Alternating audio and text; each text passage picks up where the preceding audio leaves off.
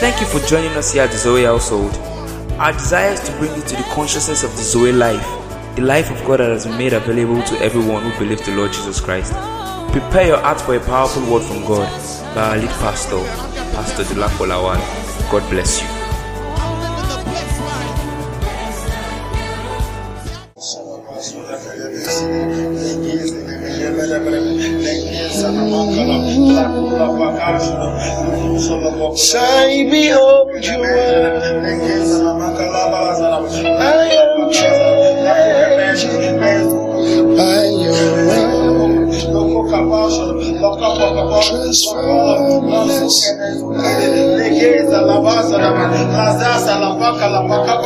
Me, I'm changing by his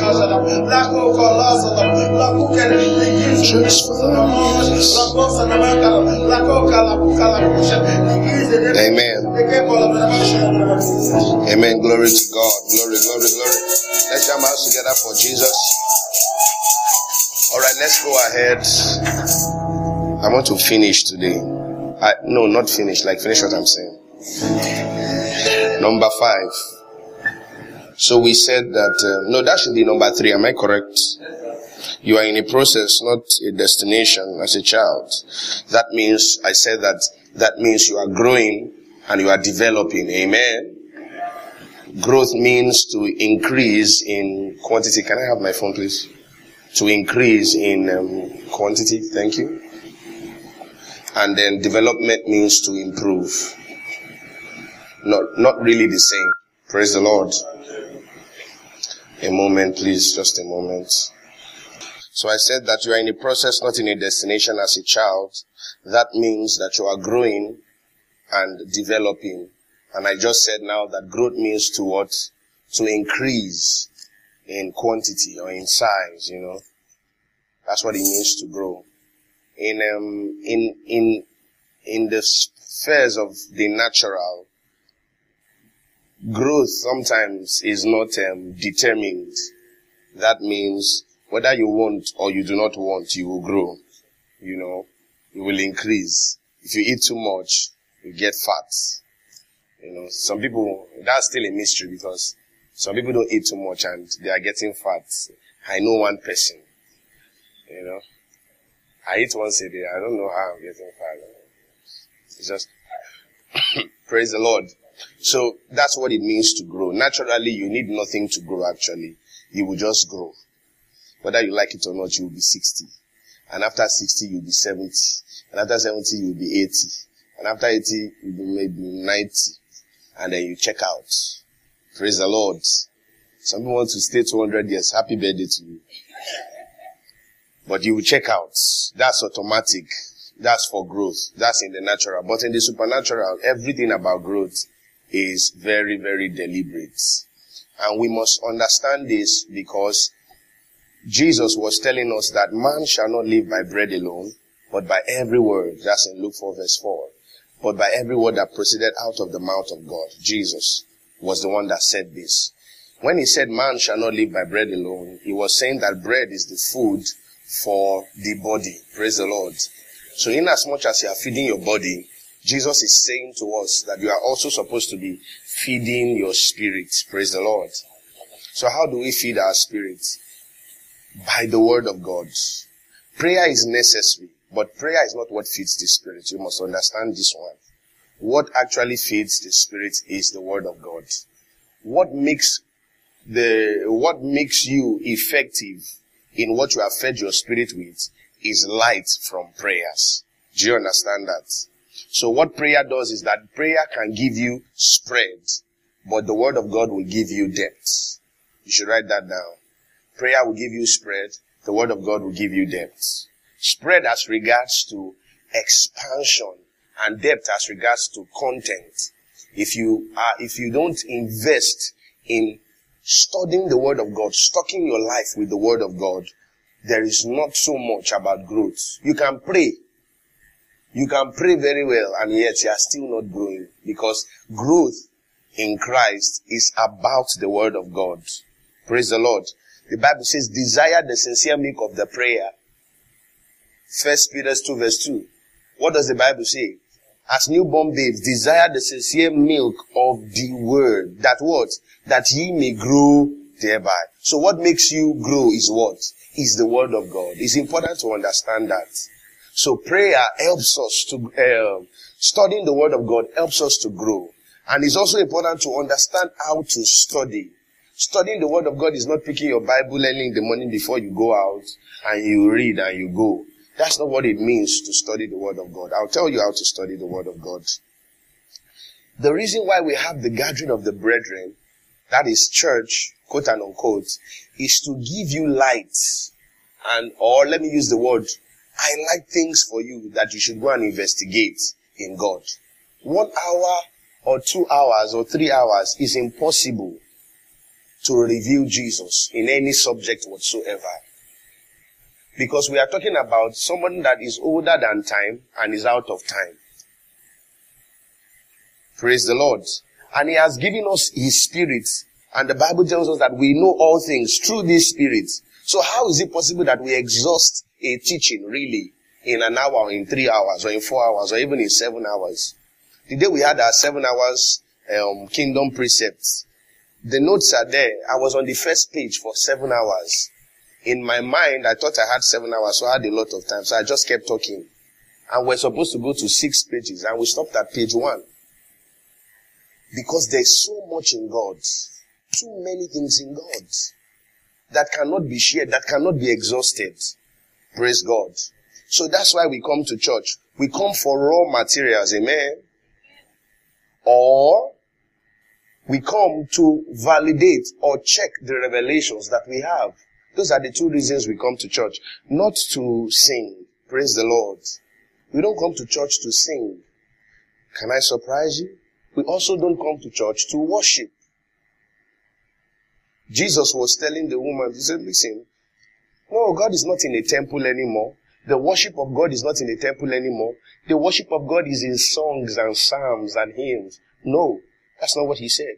He said, the true worshippers worshiping means spirit and in truth. The consciousness of spirit is worship. The consciousness of truth is worship. So church is not a place of worship. Can, there are no red flags here. This is not a, this is not a shrine. We don't come to appease God here. Our lives, our lifestyle is the worship unto God. Worship actually means devotion. Praise the Lord. So what we come to church to do is to edify ourselves. Praise the Lord. That's the primary reason for church. To edify ourselves. To learn the word of God. We need to learn of God. To learn of God continually.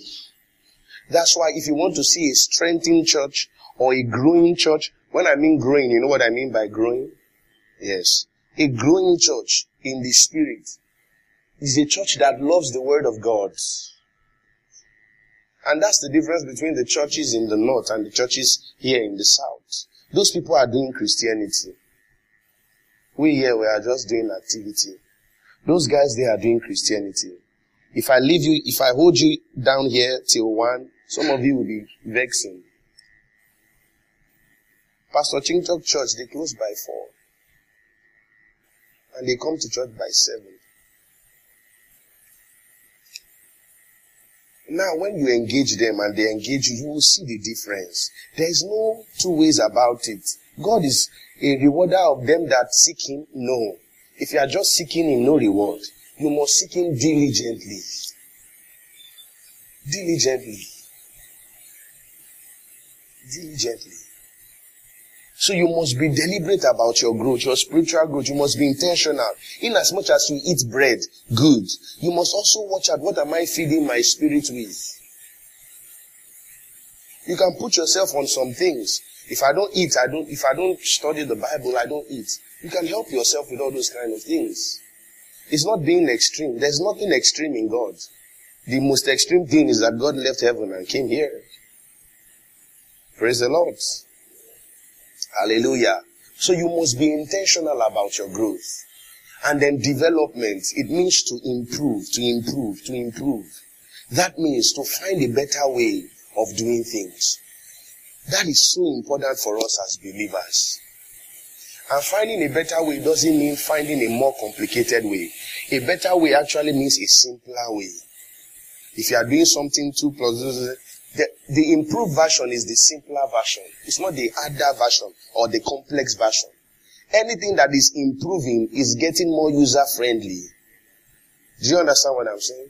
If you say something is improving, it means that it's getting more user friendly. That means it's reducing in complexity or in complications. So, because sometimes when we hear the word improve, what comes to our mind is that improve, get harder. No, it means come lower, get simpler. Do you understand that? So as a child, we ought to ensure that we are growing and then we are improving. Do you understand now? So it means that we are increasing. That means we are the ones to chase. Amen. You have to chase. You see, I'm busy. I have a lot of things to do. It's true. But what busy actually means is that I have a scale of preference and I've set my priorities right and some things come first. That's what it means to be busy. And that's why God is not busy about us. God is busy. He, he is busy. Oh. Ask the devil. God is busy for him. He doesn't have his time. God is busy to witchcrafts. If he wasn't busy, I don't think they would be here. He's busy. He's not looking at them. But the reason why God is busy to them is because he's less busy to us. He has set his priorities and we come first. We come so first that the Bible says the devil came to heaven and wanted to take the throne of God. Bible says God did not stand up from his seat. He empowered Michael to undo him because who is man that thou art so mindful of him? That's what it means to set your priority. I'm so busy. Ah, coming to church on Wednesday, Thursday. It's because your priorities have not been set. You are really not busy. And should I shock you? You can never be less busier than this. Praise the Lord. You cannot. Are you, are you understanding what I'm saying? You cannot get less busier than this. This is the less busiest that you can ever be. Because as you grow, life begins to happen and more load is coming. More load is coming. And what will ensure your victory is the faith. Praise the Lord. He says this is the victory that will overcome the world. Even our faith is the faith. So what are you investing? What are the scrums that you have? The particles that you have that you can gather as you are growing in times of troubles and trials and you can throw at the devil to ward him off. What is the word that you have in your ion, in your destiny? What are those words that has entered your spirit? You don't need too much, but at least let some enter. Let some really sit. You need it. If you want to be a good husband, it's the words. You need the words. If you want to be a good wife, you need the words. If you want to be diligent in your office, you want to be excellent, you need the word. Look at Daniel. Look at Daniel. Just take a look at Daniel. That is an excellent man. If you are a professional, if you are someone that is into professional distance, go and study the life of Daniel. Excellence and supernatural. When the king saw them, he said, go and call the Hebrew guys. Those guys have read. They know stuff.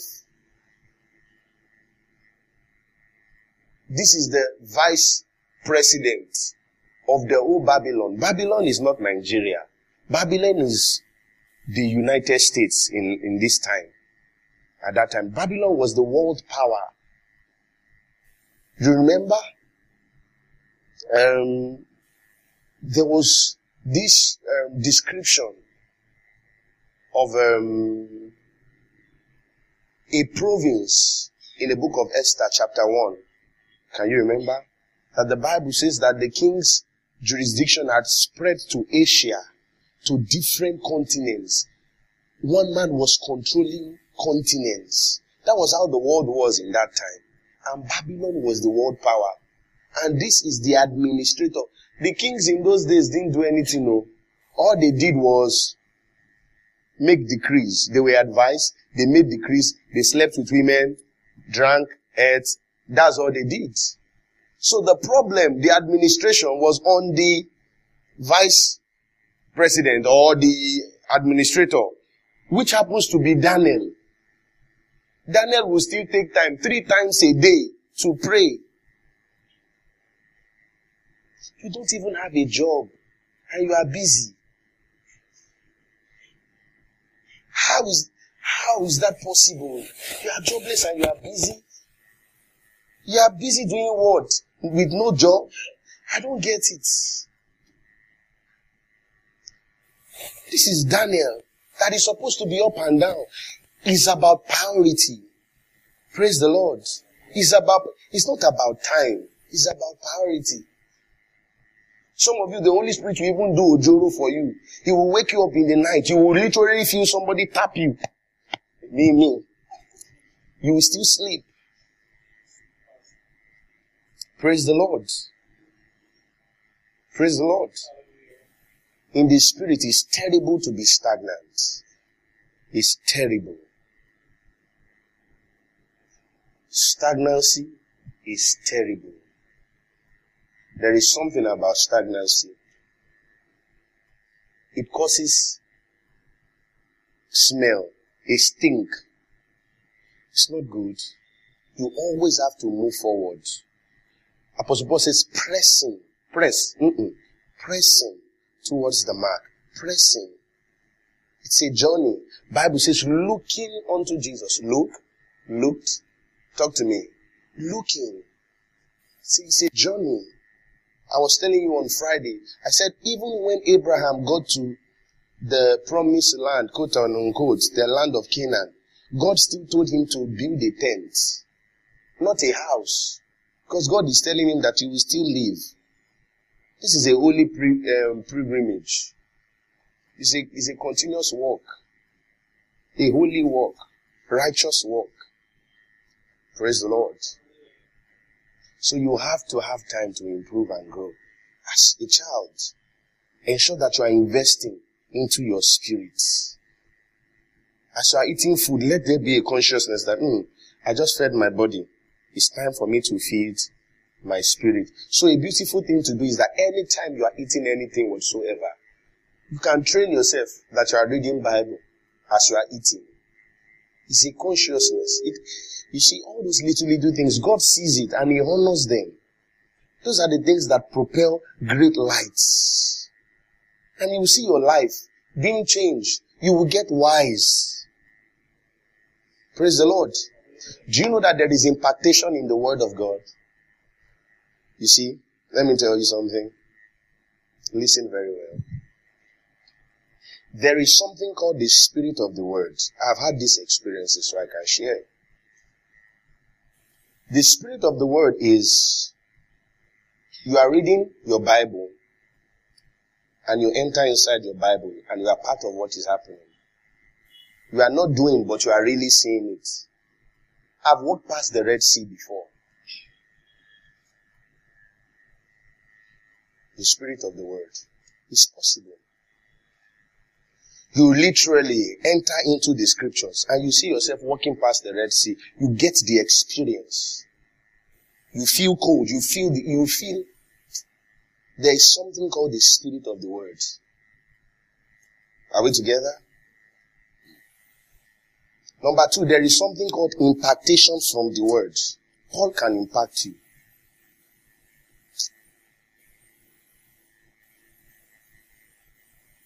Do you understand what I'm saying here? Paul can impact you. Peter can impact you. If you study their books good enough, well enough, they can. You will really feel like a spirit entered you from the word.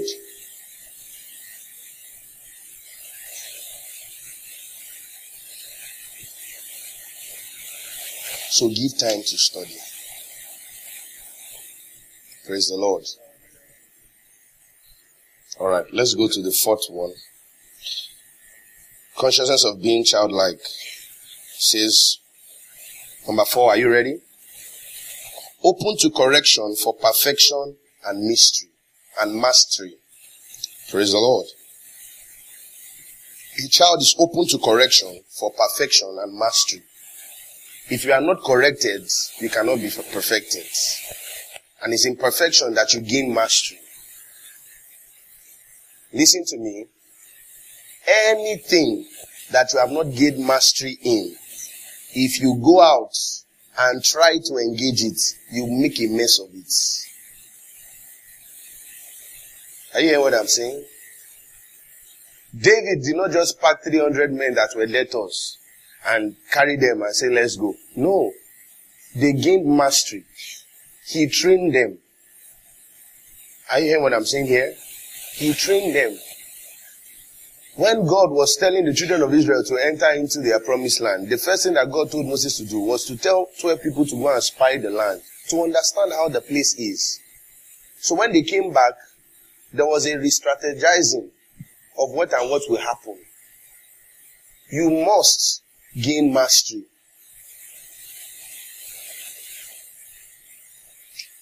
And the only way to gain mastery is by correction.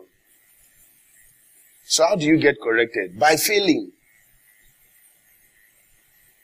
By failing. That's one of the best ways to get correction. By failing. If you failed, you know you need correction. And then you chase it. Failing is different from being a failure. And until you have stopped trying, you are not yet a failure. It is when you give up in it and you've left it that you are a failure. If you've tried 99 times, you are still trying. You are not yet a failure. There is no success without failure. In fact, how will you be able to define success if there is no failure? How will you know if somebody is rich if somebody is not poor? If everybody was rich, nobody will know they are rich. It is poor people that makes us know that, hmm, I'm rich. Oh. So failing is part, a very integral part of success. And as a child, it's normal that you fail in some stuff. But you have to try again. Mistakes are opportunities to have a retake. That's just the meaning of mistake. You missed a take, so you take it again. Are we together? So you must be open to correction. Some people, when you are correcting them, their face, everything, their countenance changes. It's the spirit of pride to resist correction. It's the spirit of pride. When people are correcting you, they are not trying to bring you down. No, they are trying to lift you up. You don't want to hear correction. They can't correct you. They can't tell you, ah, this thing you are doing is not good. If somebody is telling you that something is not good, it's because the person is, is concerned about you being good. You must appreciate, you know, there are different kinds of corrections. Praise the Lord. There are some corrections that are not, those ones don't know what they are saying. And some people are saying things to talk you down. They are not even correcting you. Praise the Lord. Did you notice that when God spoke to Mary and told Mary, Mary, you shall conceive oh, in nine months time. The first thing that God did for Mary was that God referred Mary to Elizabeth. Do you understand what I'm saying? God did not tell Mary to go to Joseph because he himself is, is not yet getting it. God did not say go to the synagogue and tell people because there are people that will abort the word of God in your life. But God said go and meet Elizabeth, somebody that had a miraculous conception like you. And when she got to Elizabeth, see, you see, that's how you know somebody that is, that is with you. No information said, that's how to make friends. You connect in the spirit. No information, no nothing, no. As she saw her, she said, ah, ah, blessed are you amongst women. As you came, the baby in me leaped for joy. And she started to prophesy exactly what the Lord had told her. So when Mary was leaving that place, she came weird, but she left secured. As she came, obviously she must have been feeling weird. How do I tell Elizabeth? But when Elizabeth prophesied, she said, Oh, thank you, Lord. So, you see, that's how to, that, that kind, those are the kind of people that you need around you. Praise the Lord. Amen. And you need people like Jesus too around you that will carry Cain make king. Praise the Lord. We read it now in, I just, I just love that scripture so much. Proverbs 15 verse 22. Yoruba version. That is, it's in the heart of a kid that madness is. But the Bible now tells us how to cure that madness. It said the rod of correction. There are some people that, you know, it's only king that can do the correction. Praise the Lord. Praise God. See, I will not flog my child. For where? Ah. Praise God. So yes, you must be open to correction. I know so many people that grumble at correction. In fact, they cannot receive correction from anybody. They're like, who are you to correct me? Are you not my friend? Are you not my classmate? Are you not my friend? No. Be open to correction. Be open to correction. Let people be able to correct you. And even if you are a leader, you can be corrected. Praise the Lord. And if you are following a leader, there is a way to correct a leader. You don't challenge authority. You challenge what he's about to authorize. Do you understand that? I said, you don't challenge authority. You challenge what he's about to authorize. That means you must make your correction quick. Don't correct after he has passed it. What were you looking at? Make your correction when he is about to. So you don't challenge authority, you will challenge what is what? About to be authorized. That means you separate the speech from the speaker. That's one. And number two, there is a way to go about it. Your boss cannot be having a conversation with you about an idea. And you say, sir, that's wrong. Ah. You can't say that. Even if your boss is playful and jovial, don't talk like that. In fact, I've come to understand that playful people are the ones that have squishes. They can switch on you anytime. I'm playful, but if I switch, you'll be shocked. Ah, I thought we were laughing now. Shut up. We're not laughing. So you must be careful. You're in a board meeting. Sir, which kind of, sir, are we thinking? To your boss? you might not say, are we thinking? But if you say, sir, I don't think that can fly, you are still saying, are you thinking? Because whatever he said was what he thought. The way we interpret it might be different from how you meant it. And the reason why you, you said it that way is because you also are not thinking. So how do you make a suggestion in your office?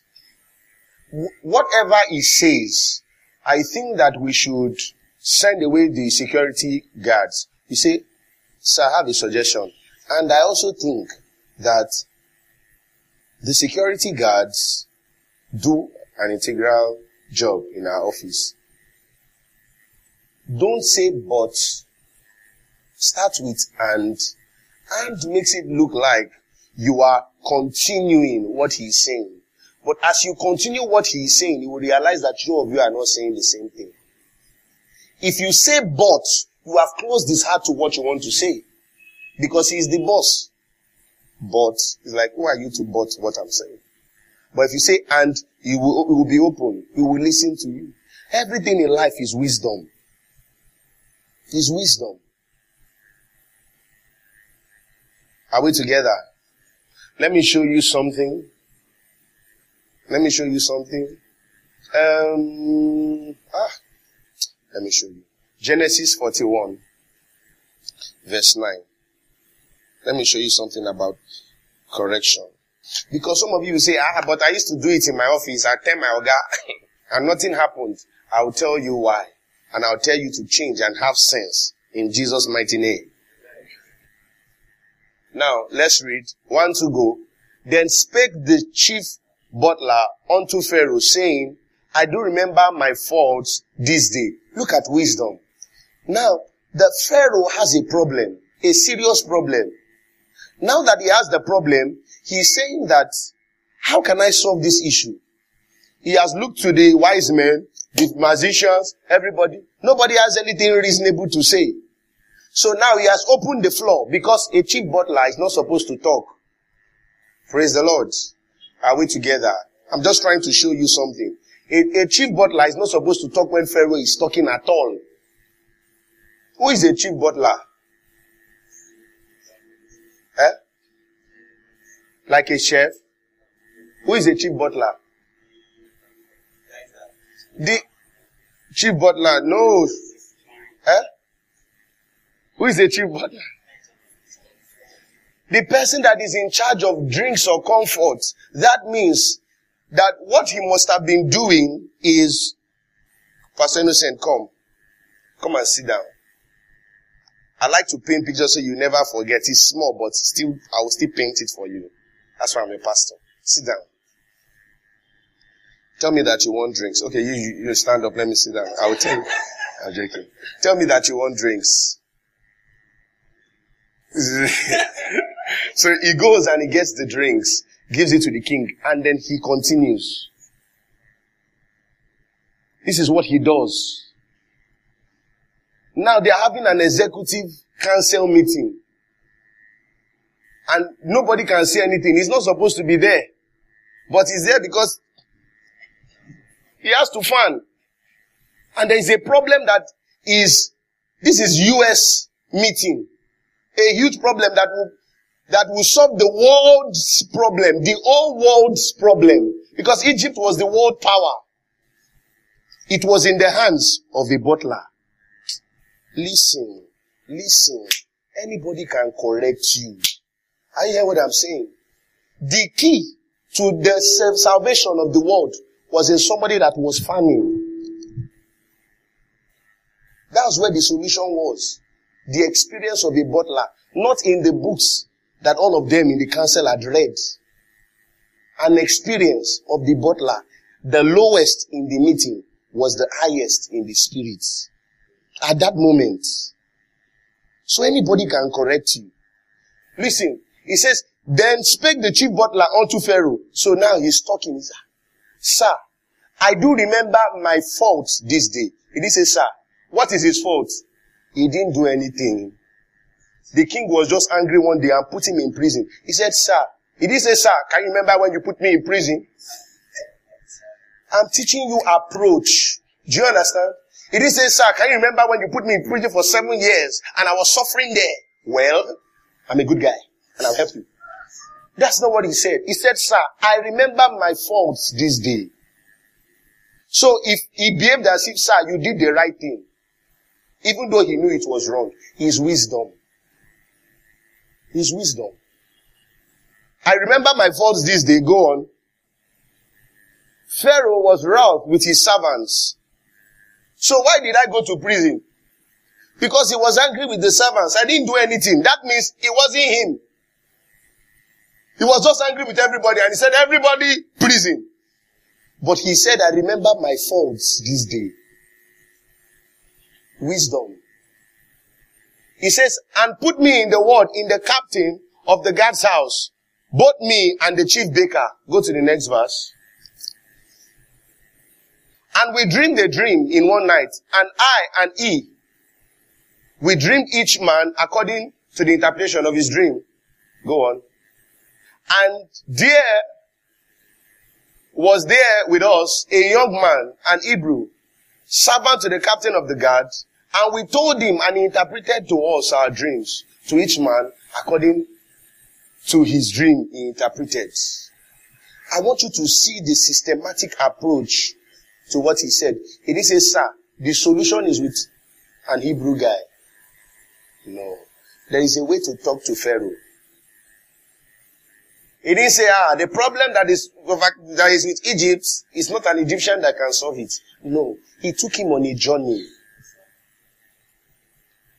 He even made sure that Pharaoh was associated with the guard so that, you see,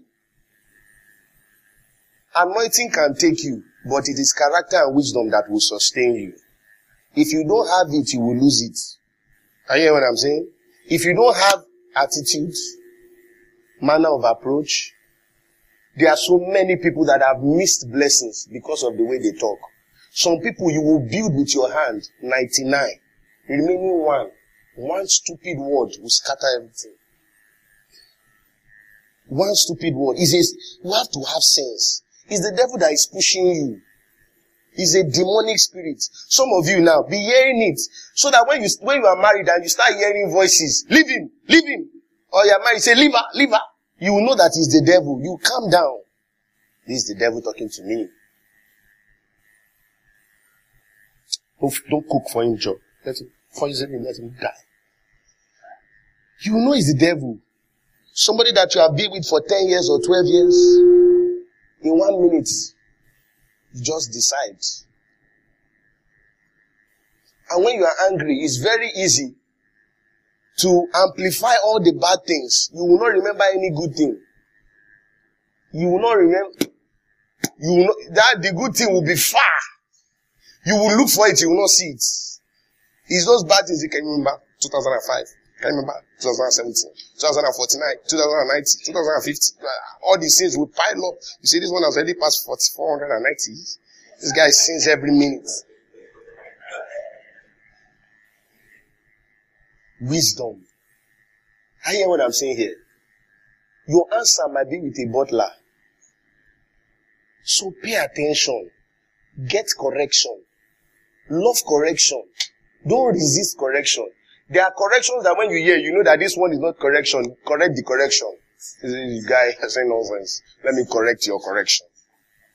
But when you see that, listen, you have an open mind. Praise the Lord. Listen, hear first, examine it. And because somebody corrected you doesn't mean it's the right thing. Corrections you still be open to scrutiny. you should be able to scrutinize a correction. You know, they are, after all, I'm supposed to take correction, so let's do it. No. The first time I jammed my car, the Holy Spirit was telling me, don't go out. My best friend was telling me, let's go, let's go, let's go. I said, ah, yes or no? What did I tell you? I said, I don't want to go. My spirit is not going where this. He said, come on, this is not pastor, time and kid's house. Let's just go, Joe. You'll be using it to learn. And we entered the car. Lo and behold, when I jammed, I, I looked at him, I said, I told you, I knew. Praise the Lord. I should have been able to discern that that was an evil pointer. I'm not saying he's possessed. I'm just saying I didn't listen well. Praise God. So be open to correction. Amen. Alright. Let's look at the next thing I want to show us. Are you getting blessed? You learning anything? Okay. Um, I said number five, consciousness of being childlike. Number five, have the consciousness that you are least. Hmm, now we are talking. Have the consciousness that you are least. Some people came to Jesus and asked Jesus, ha, who is the greatest? He said, mm the least amongst you, the youngest amongst you is the greatest. Why did Jesus use the word youngest? He used the word youngest because he's trying to paint a picture in our minds. If you are young, don't expect obedience from somebody that is older than you. In fact, if you are young, when people older than you offend you, it is called correction.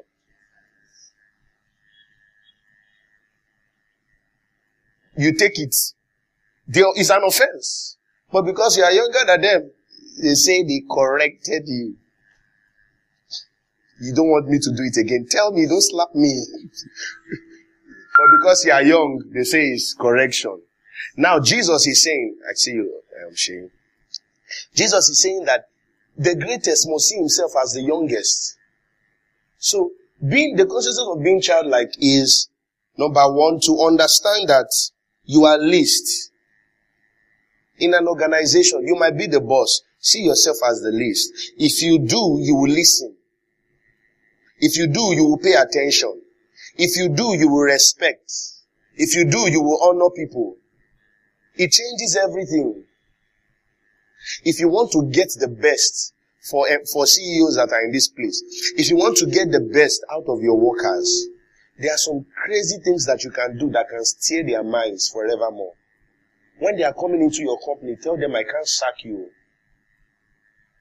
Because as you've come in now, the company now belongs to me and you. Ah, What if he is behaving anyhow? Tell him you will demote him or you remove his salary. Or tell him this employment is for life. There is an approach to the way he will work for you. If you call your employee to your office, your secretary, and you eat with her or you eat with him, you call different people, your mega, all of them, they will serve you with their life. Because they will not serve you because of money. They will serve you because of love.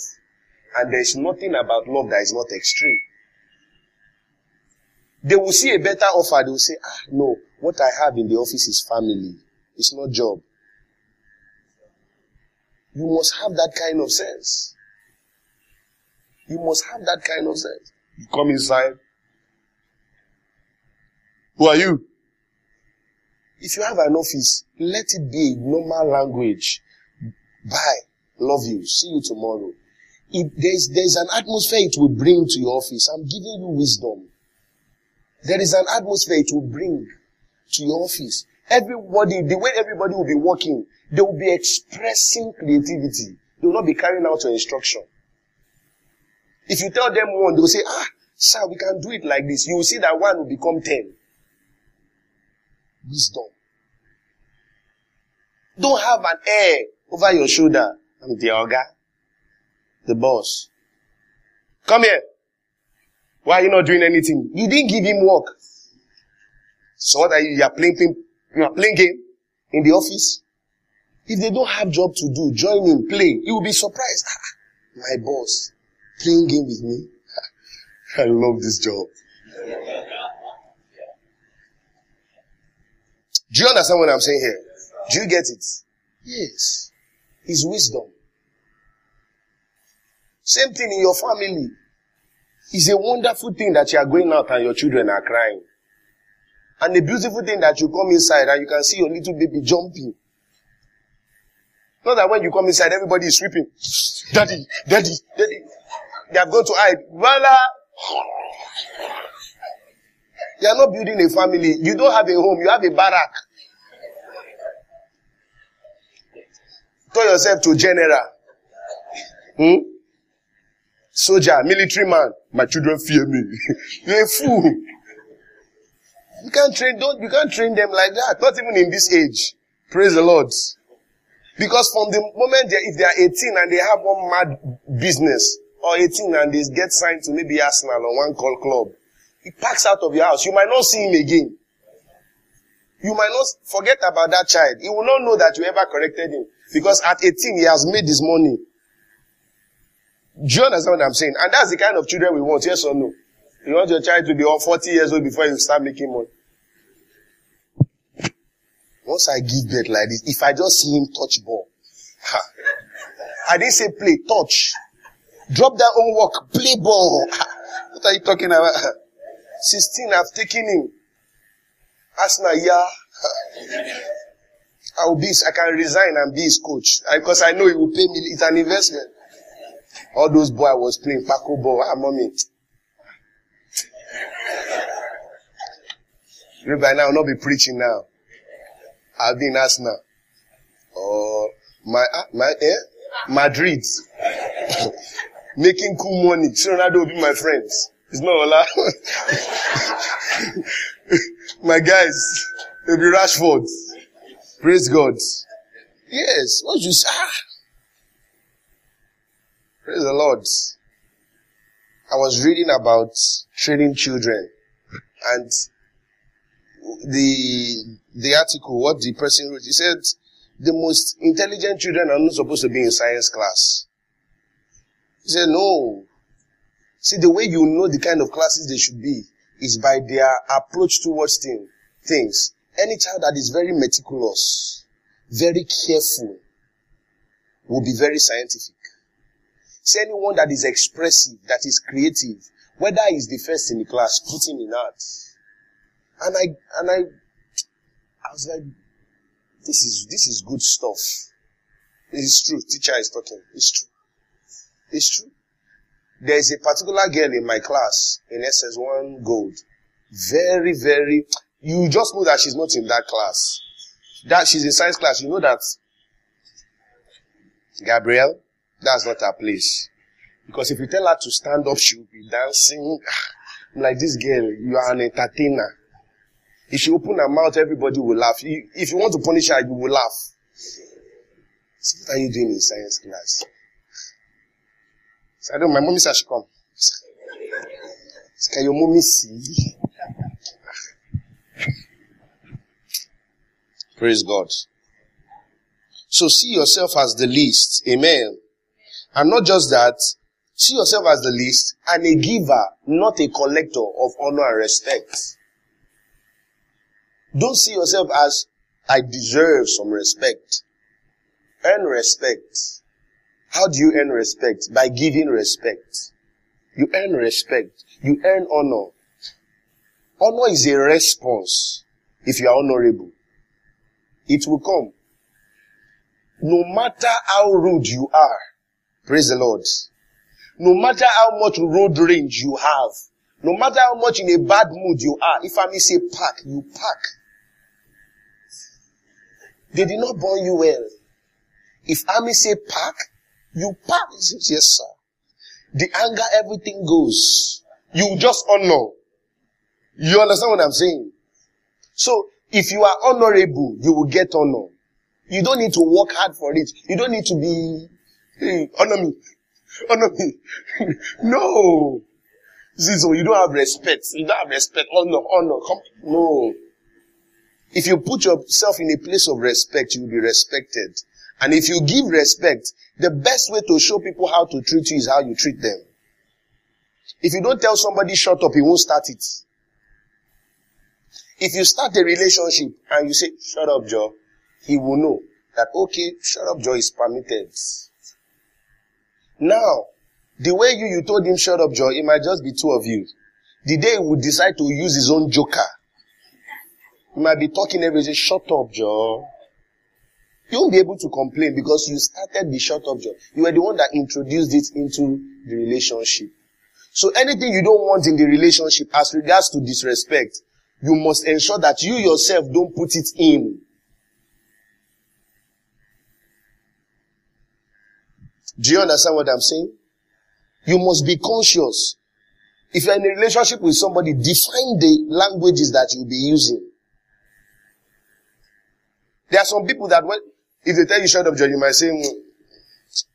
but there'll you, who are you? Don't tell me shut up. But sometimes, if you are someone like me, sometimes I might not be able to flare and say, don't tell me. I'm like, ah, I like killing this guy. But you just let it go. So what you need to do is, maybe call him aside. I don't like that thing. Please don't let us say it again. God bless you. Listen, because if you do not correct him, he will not say shut up Joe next time. He will say shut up your dirty mouth Joe. And the next time he will say you are really stupid so shut up Joe. He will go further. That's the way human beings are. If you give them a step, they go a mile. Praise the Lord.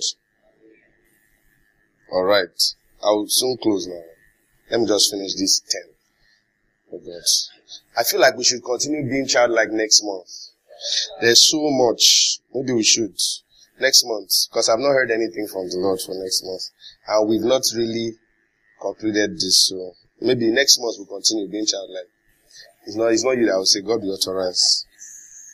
Alright. The next one is ask valid questions. Ask questions. Mm-mm. Ask valid, reasonable, rational, questions that make sense. Praise the Lord. Don't ask a girl, are you a girl? you see somebody washing, ah, waiting you they do. Ah, I'm writing why. Don't ask foolish questions. Ask valid questions. And make sure you're asking questions that will pertain to the increase of your knowledge. Another thing you must ensure that you do when you're asking questions is ask questions that will correct assumptions. Do you understand that? Ask questions that will correct what? Assumptions. Let your questions be channeled towards making your assumptions sure. For example, you can assume that the reason why somebody came late was because he was sleeping. It will be a valid question if you ask, why did you come late? Why are you asking the question? To remove the assumption that maybe he slept too much or maybe she slept too much. So let your questions be channeled towards taking away assumptions that you have so that you can be in certainty. That's what it means to ask valid questions. And there are some questions that you don't ask people that you know that they can't know. For example, how can you go and ask a non-believer, should I tithe? Come on now. What do you want to hear? Yes or no? He doesn't have anything to offer because he's not there. Do you understand what I'm saying? Some of us will listen to our friends more than we listen to the friend, the Holy Ghost. The Holy Spirit will tell you something because what he is saying is not conventional. You've conceived it in your heart, but one friend will just come from nowhere and tell you an experience. Experience is not the best teacher. The word of God is. And you can have experiences and not learn from it. You can go through a painful process. Are you listening to me? You can go through a very painful process and you come out in pain and nothing has changed about you. If you don't pay attention to the details, of those process, in the process, nothing will happen. No. You will just have the experience that you were pained. And let me tell you this, the highest form of experience is obedience to the word of God. Obedience to the word of God is resting on the experience of God. Write it. Ah, yeah, that's good. I know. I can taste it. Obedience to the word of God is resting on the experience of, of God. If you obey God, it means that you know that God is experienced and He knows the right thing. Don't let your experience direct you.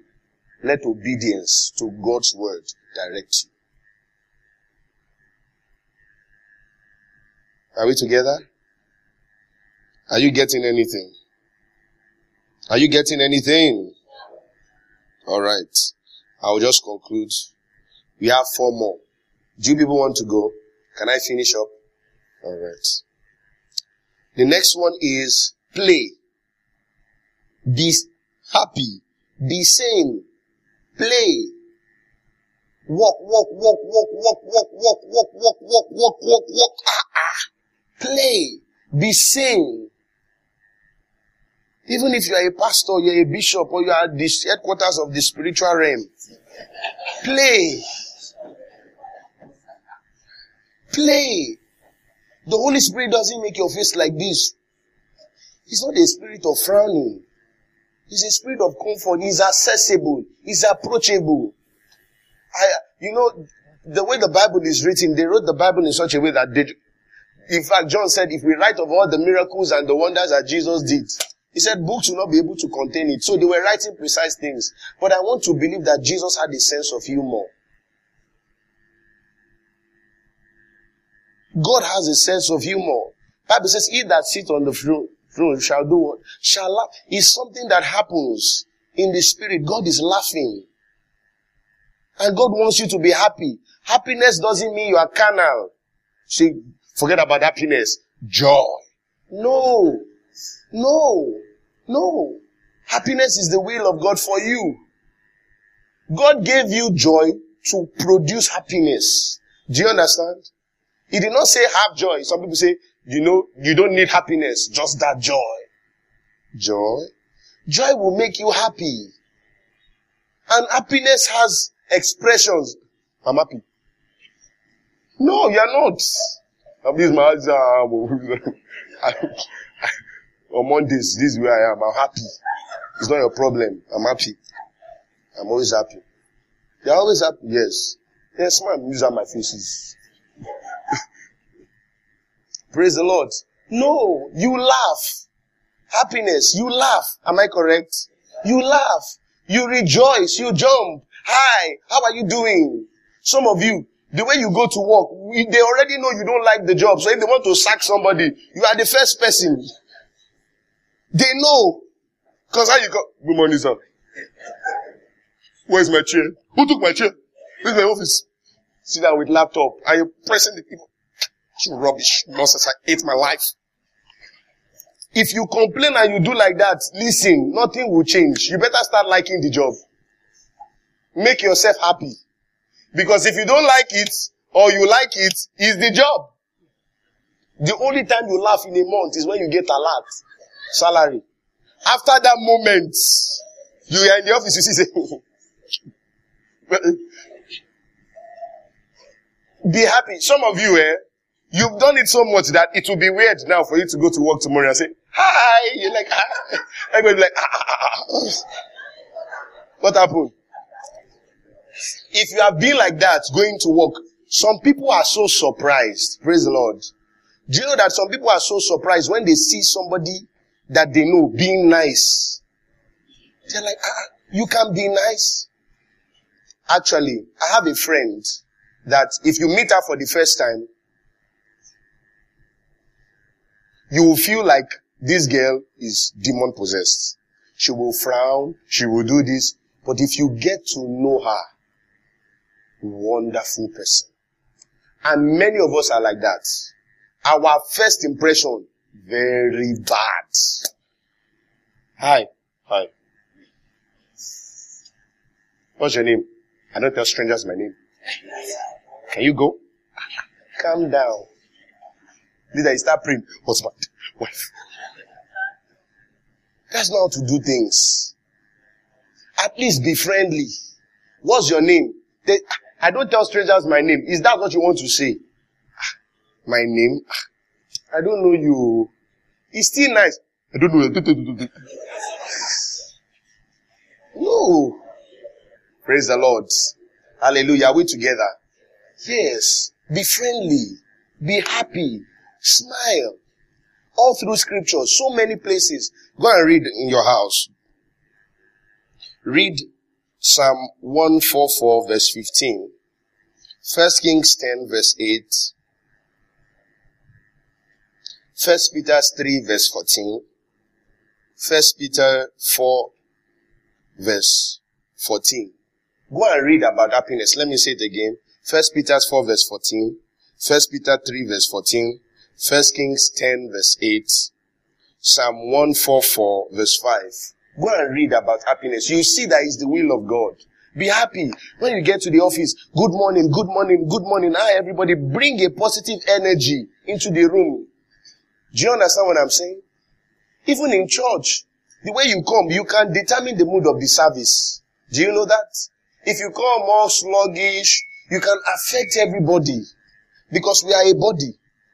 But you come, hi, good morning, good morning, you are sharp. It makes everything beautiful. Praise the Lord. Hallelujah. The next one, which is very important. As a child, you don't always get what you want. You only get what is best for you. Do you understand that? As a child, you don't always get what you want. You get what is best for you. Mommy, I want to go to the beach and jump into the beach. That is what you want. But what is best for you is that go and read your book. It might not be what you want. But as a child, you must learn to trust God that He is giving you what is best for you. It's not everything that you want that is good for you. So as a child, that consciousness must be there that I only get what is best from me, for me. That means anything I have is what I need and what God has given me. Amen. I'm contented. I don't have it now because it's not best for me now. It might be that I'm not ready for it. Praise the Lord. It is better to have something later than to have it and then lose it. Do you understand? It's better to grow, to mature into it and keep it forevermore than to have it for two weeks and it's gone. You have to ensure that you understand that. And God doesn't just give you things, God gives you people as well. There are some relationships that you must not force. Listen. There are people that, and this is, I've, I've seen this in my own life. There are people that you've seen from afar, that you love them so much, and you can't wait to know them. Listen, don't try to know them. God might not want you to meet them the way you want to meet them. God might want you to meet them on a colleague level. You, you will go there on a beggarly level. Calm down. There are people that call me that some three, four years ago I was looking at how on earth can I meet this person? Call me to ask me questions, to pray with them. I don't force any relationship. I don't even want your friendship in the first place.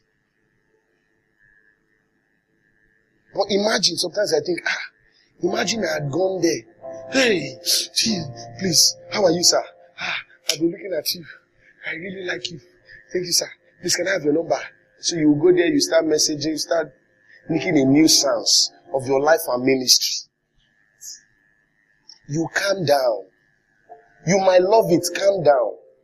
If your heart is steered towards them, God will make it happen. Don't go there and make a mess of yourself. Do you understand what I'm saying? So even people, just ensure that you are calm. Relax. Tell your neighbor, relax. Tell your neighbor, say, relax. Then the next one, be compassionate. Children are compassionate. Let me tell you something about being two more and then you go. Let me tell you something about being compassionate. I love this thing about children, Abigail. Sometimes children don't have the answer to your problem, but they have the concern. That concern sometimes is even greater than the answer. Brother, you understand what I'm saying? It's not like you can give me money, but listen, I don't have money. Ah, you don't. What can we do? I wish I did. See my account, I don't have. If I had, I would have given you. Let me see if I can call somebody for you. That concern, the compassion, that concern. You see a child, his mommy is crying, he will go and clean the mommy says, Mommy, don't worry, don't cry. I'm with you. You're like, oh. See who is, I'm the one with you. But you see, in that moment, you just want to hug the child and just be fine. Say, I'm not crying again. You understand? That concern. The consciousness of being childlike, it makes you concerned about people. Ah, I have not eaten. I don't care. That's the character of an adult. Wicked one. Go and look for your guy. You know, go and look for what to do. Go and look for what to eat. Take care of yourself. You see, it's a mentality of the adult because you take care of yourself. So they do the needful. You know, grow up, man. No. It's you that should grow up. Have concern. Be compassionate. How? What can we do? What are you thinking about? Some people know what they want to do, but they want to say what they want to do to someone else. Is everybody that came to you for advice that needs your advice? They call it advice, but what they actually need is your ears. They just want somebody to listen. But you come, shut up, don't do it like, just listen first. Praise the Lord. Let's rush it. And okay, I told you this one before. I said children are magnifiers and amplifiers. Right?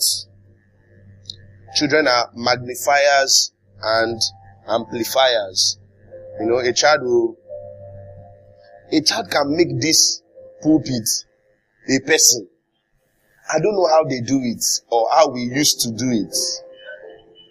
But there's nothing impossible for them. They can name toys, name teddy bear, and they can hear the teddy bear talk. I'm like, ah, ah. You see, they live, they live in their minds. It's a beautiful place to live. Say, ah.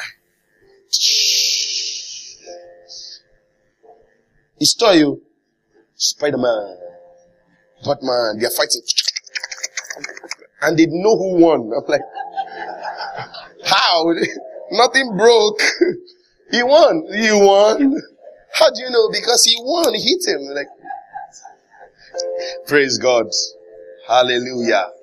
Amen. So children are amplifiers. They are magnifiers. They can make do with what they don't have and create what they need from what they don't have for their satisfaction.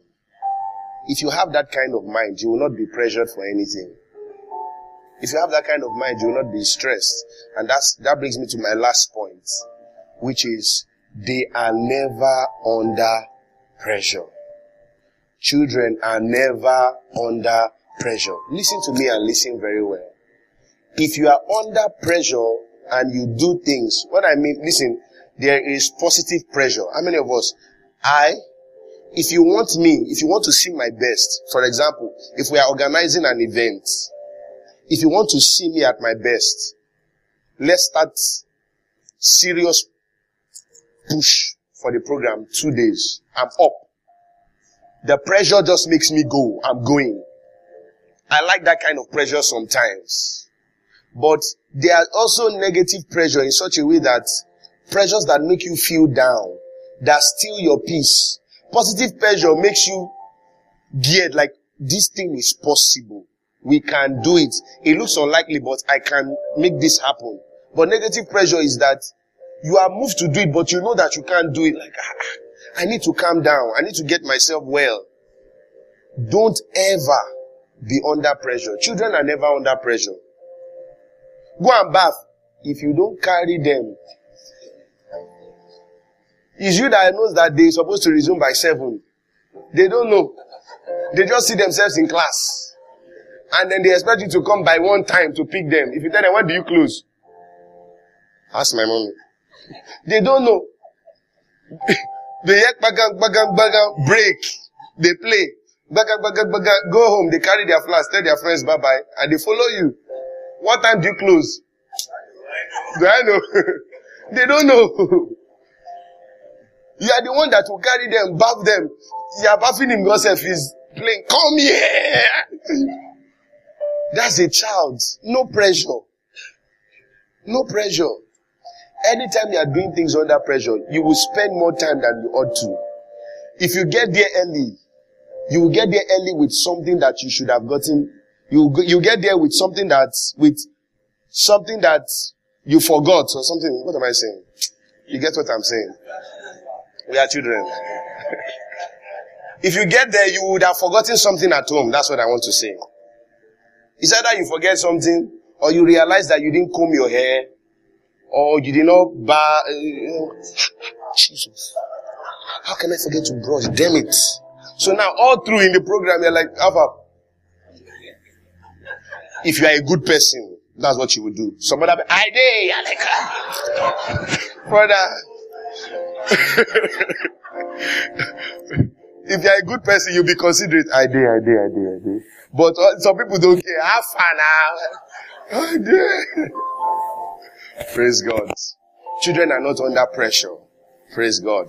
Hallelujah. Let's stand up. Have you been blessed today? Let's rise up. Let's sing, I'm changing by your words.